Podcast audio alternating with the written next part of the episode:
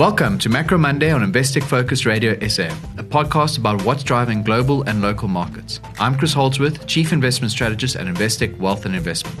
Every Monday morning, I'll update you on key developments from the past week and what you need to know about the week ahead. If you'd prefer to watch a video with the graphs and charts I referred to in the podcast, just go to investec.com forward slash macro Monday. Good morning. This week we're going to have a look at the latest developments with regards to global money supply and what that implies for the outlook for inflation and growth. We'll have a look at that US GDP print, which is well above expectations. And finally, we'll see further signs of stabilization at Eskom. We're going to start off with money supply. US money supply growth was down materially in September. Year on year, it's now down around about 4% or so. It's down over one month, three months, six months, and 12 months. It's quite clearly the case that US M2 money supply growth is very weak at the moment. But it's not just the US. If you look at money supply growth out of Europe, it's currently negative as well. And if you look at global money supply denominated in dollars, it's also down around about 3% year on year. And it's not often the case that you see money supply growth as weak as we're currently seeing across the globe. And what that implies is that we're likely to see lower nominal GDP growth over the coming 12 months or so. And money supply is a key leading indicator for the economy. So we're penciling in inflation to trend down over the coming year. We're penciling in growth to trend down over the coming year. This is unlikely to be the sort of environment where equities do very well in our view. Now, having said that, growth in the US up until now has been fairly strong. The Q3 GDP numbers for the US came out last week. It came out at 4.9%.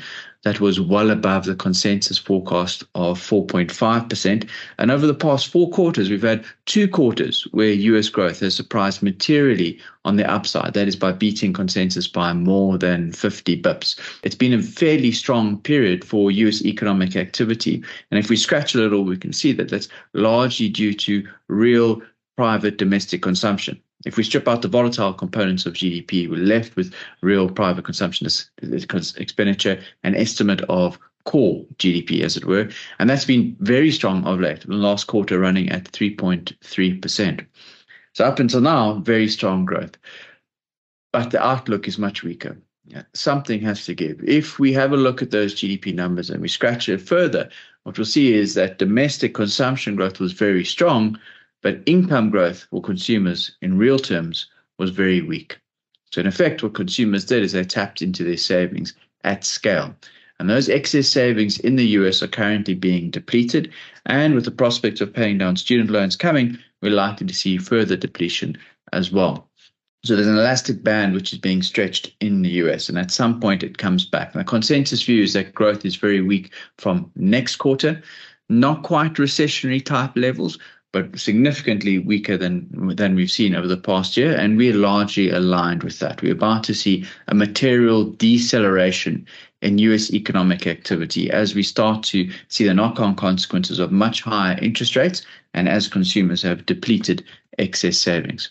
Switching to PPI inflation, there's good news pretty much across the globe. Uh, PPI inflation, as an example, in Germany came out last week at minus 15% year on year. The reason we look at PPI inflation is that it's a key leading indicator for CPI inflation. And if we're seeing very low prints for countries like Germany and the UK and even the US at just around 2%, it tells us that we're quite likely to see lower CPI prints in the not too distant future.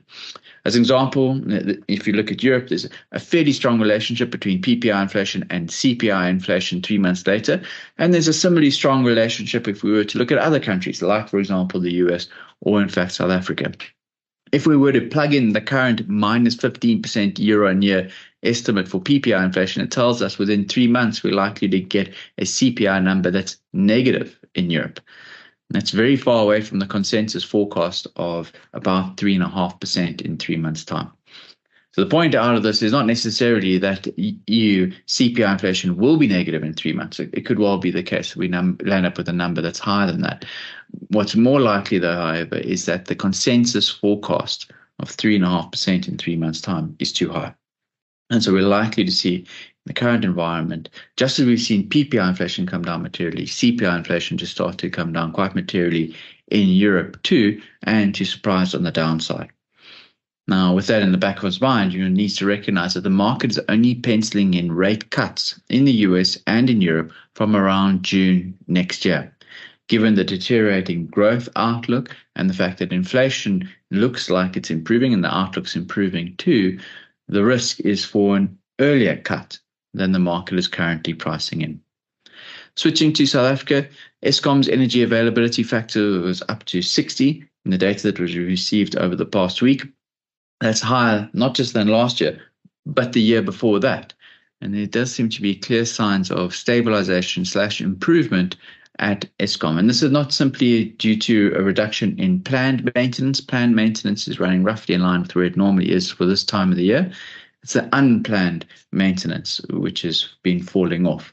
And the net result of that is if you look at the second half of the year to date, and you compare that to the second half of last year, and for the first time in several years, we're now looking at a point where the average energy availability factor for the second half looks to be roughly in line with where it was the, year before, which is an indication that the, the Eskom's uh, constraint on GDP growth uh, across the country is now starting to stabilize. And given that private individuals and corporates are making other plans for electricity generation, such as solar as an example, it does suggest, in fact, that that constraint on growth that's been coming from electricity supply actually now, for the first time, is starting to ease.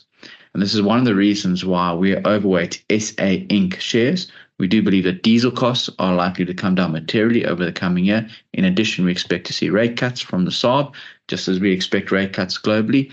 And in addition to that, we don't think valuation is incredibly unattractive in SA.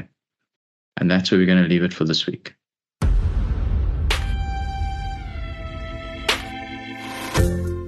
That's all for this episode. Do tune in next week for more investment insights from me, Chris Holdsworth, and the Investec Wealth and Investment team. If you haven't yet added us to your podcast feed, you can subscribe to Investec Focus Radio SA wherever you listen. And please take a minute to rate our podcast so we can surface this content to the broader investment community.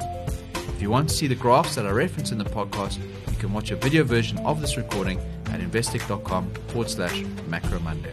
The views expressed are those of the contributors at the time of publication and do not necessarily represent the views of Investec Wealth and Investment International and should not be taken as advice, guidance, or recommendation. Investec Wealth and Investment International, a member of the JSE Equity, Equity Derivatives, Currency Derivatives, Bond Derivatives, and Interest Rate Derivatives markets, an authorized financial services provider and a registered credit provider.